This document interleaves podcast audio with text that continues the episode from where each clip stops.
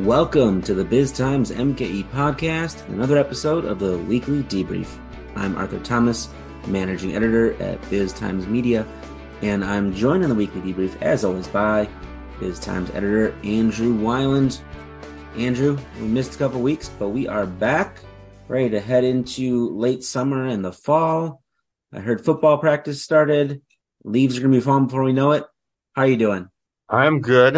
I am very glad to be back. And yes, for me, it does feel like summer's sort of over because, as you mentioned, my son has started football practice at Muskego High School. The baseball league I run is over. So baseball's done, football's starting. And, you know, it's been so dry, some of the leaves are already falling. Some of the trees around where I live, I don't know. If you're if you're not watering them, some of them are dying. Well, we've got some rain, so the drought is kind of has kind of passed us, but there's been some leaves falling by me. So I know it's hot and state fairs here and Milwaukee summer is far from over, but you know, when you got kids in school, turns to August and you're back to school shopping and everything. Summer is slipping away, man. Yep, I've got uh, you know group texts blowing up with all sorts of fantasy football, uh, trying yeah. to figure out when those drafts are going to be and who's keeping which players and all kinds of things. Uh, it's always, you know, you wonder when some of your friends are getting work done during the day because they're uh, they're texting more than than I can keep up with. So um, let's uh, let's dive in in a moment here with our insider story spotlight. That is a chance for us to highlight some of these stories that are available only to Biz Times insiders. If you are already an insider, thank you very much. We really do appreciate that support. It helps make our work possible.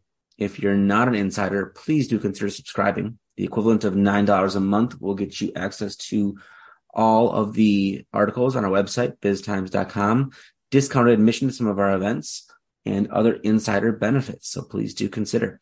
Andrew, what is your insider story spotlight this week? Story I chose is about uh, a nice investment being made in Milwaukee's uh, far northwest side by Children's Wisconsin which is going to be building a new clinic.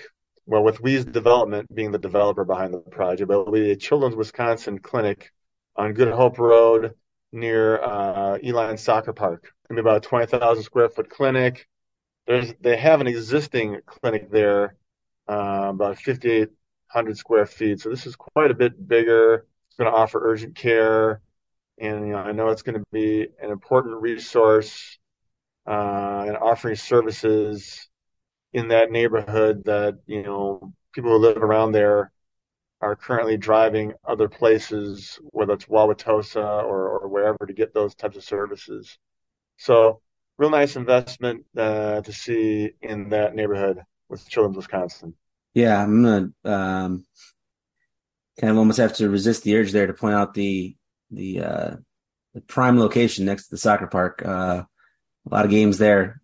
I suppose good thing to have urgent care nearby because uh, injuries do happen. Um, but uh, I'll jump over to my insider story spotlight. Um, one from Ashley Smart this week. Uh, she wrote about, well, actually, I think it was late last week. She wrote about Haribo uh, finally opening their new production facility, uh, first American production facility for the German maker of gummy bears. Uh, they not they finally opened that. It's, it's, up and running and and, and making those uh, treats. Uh, it's been a long time coming. Um, this project was first announced back in 2017.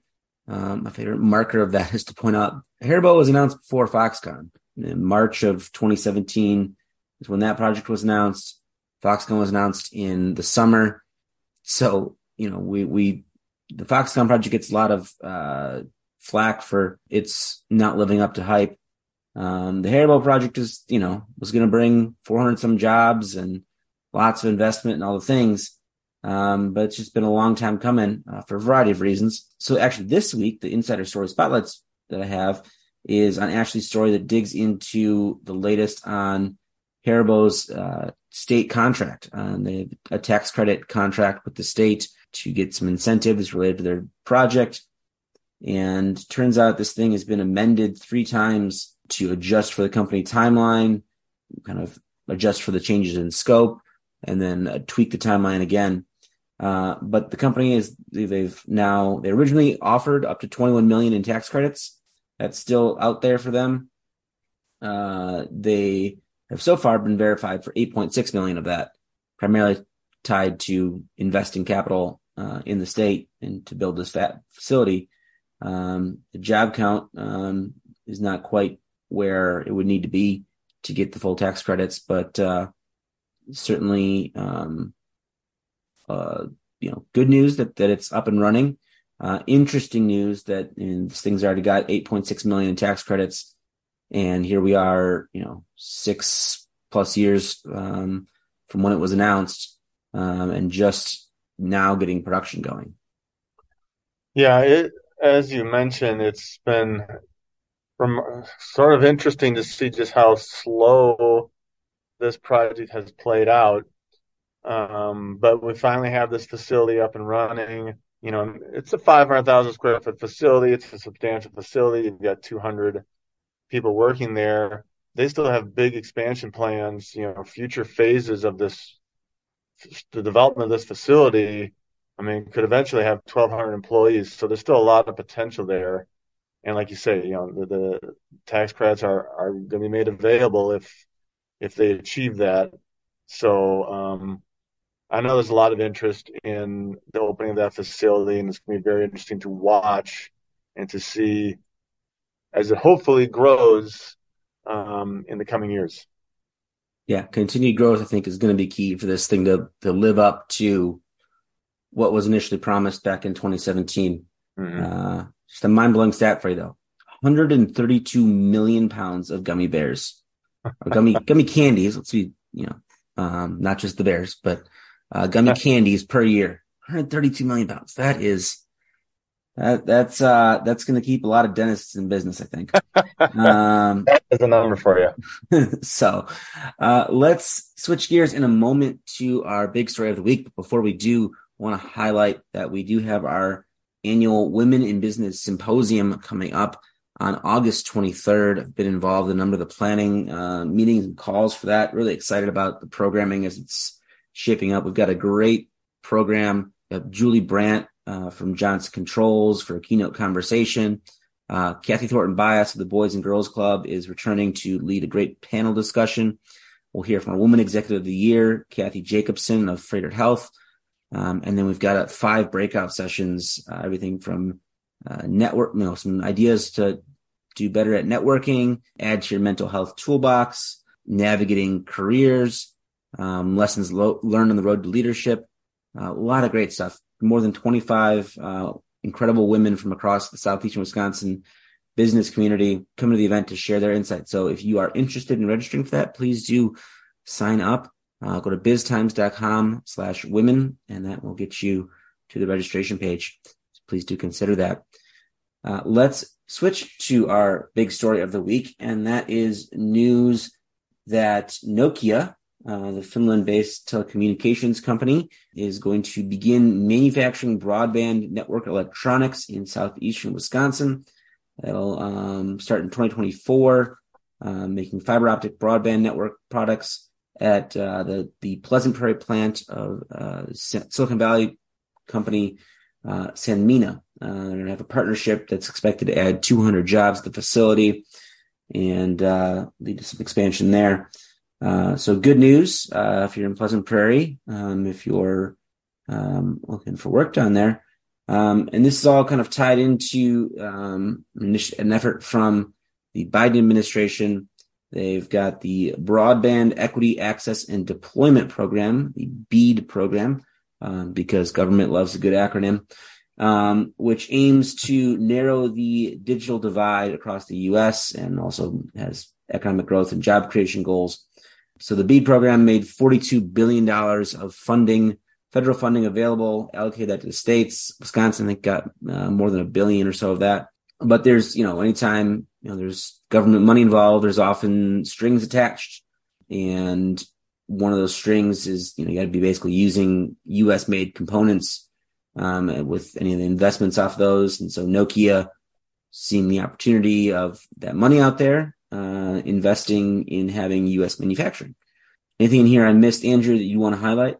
Well, I think you know you you hit on the a lot of the key points there, and of course the Vice President Kamala Harris then was in was in Pleasant Prairie. Boy, Pleasant Prairie, you know, between Haribo and this and everything else, it, it's a hot, mm-hmm. a hot spot in the region um, for business news. But yeah, so Kamala Harris came to speak and and obviously draw attention to this. This is um, apparently the Nokia is going to be the first company to make products that will be used for this bead program. So, you know, and it's certainly interesting that the Biden administration has taken a lot of criticism for the spending that they've been doing. And, you know, we've seen inflation become a huge problem that is only now, you know, coming under control with interest rate hikes being done to to help make that happen. Um, you know, so a, lot a lot of the spend, you know, a lot of money spent, and here's 42 billion dollars more spent on this program to um, improve broadband access uh, across the country. And you know, really targeting underserved and unserved communities, particularly rural communities.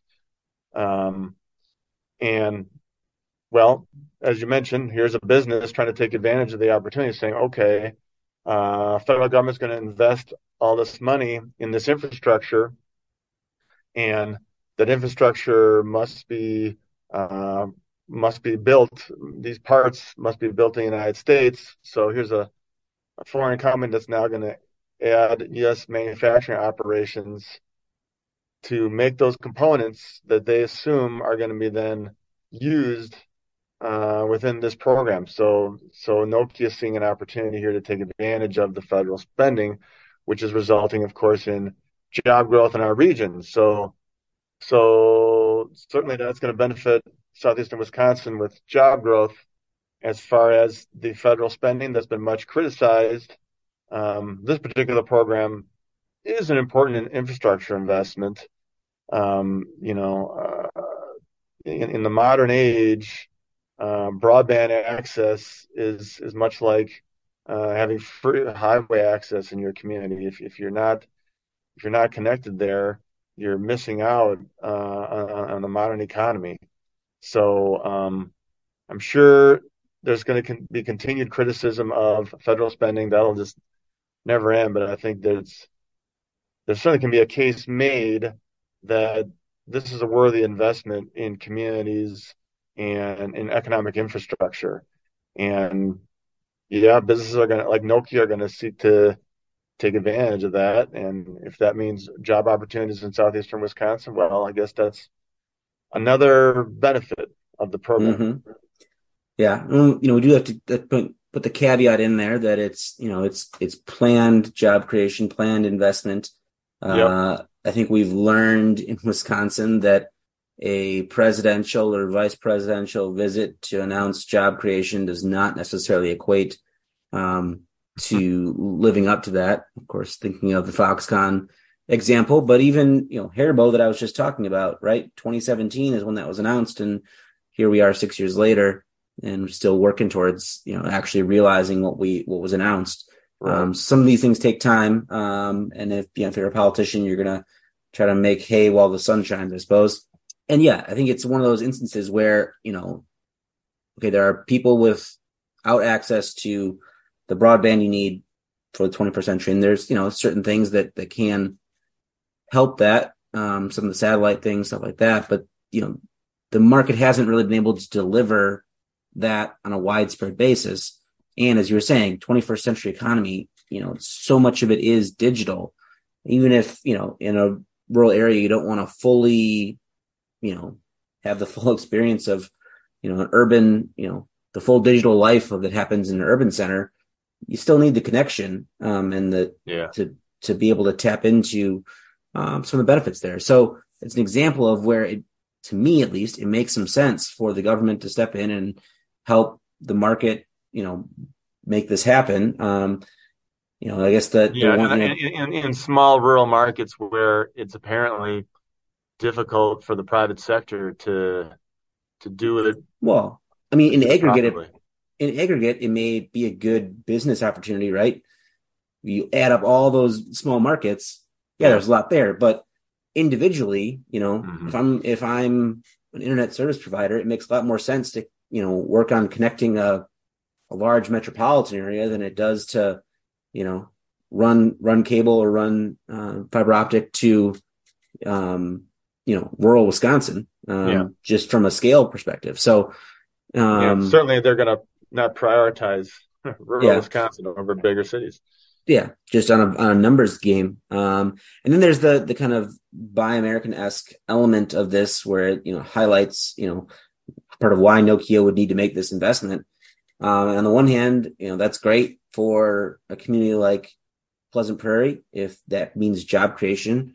Um, but you know there's there there are arguments out there against buy American provisions that you know I mean, is that distorting the market in some way and and you know in some you know if that means it's a higher cost product well you know is that is that the does. best use Prob- of probably does. federal Higher dollars product.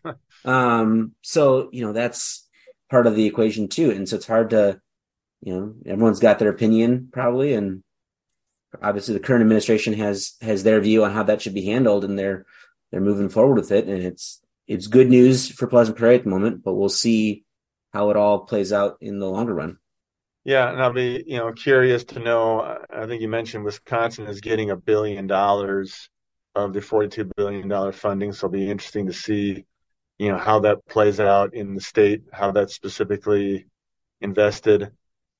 It's, you know, it's presumably going to be mostly in small towns, rural areas of the state. So we might not see a lot of that in southeastern Wisconsin, but I'll be interesting to see how that is deployed in the state. Yeah, absolutely. Something to keep an eye on going forward, and we will. So that'll do it for this week on the Biz Times MKE podcast and the weekly debrief. Thanks for joining me as always, Andrew. You bet. This is Dan Meyer with Biz Times Media. You've been listening to the Biz Times MKE podcast. For more business news and insights, be sure to go to biztimes.com and subscribe to any of our daily e newsletters and our magazine, Biz Times Milwaukee.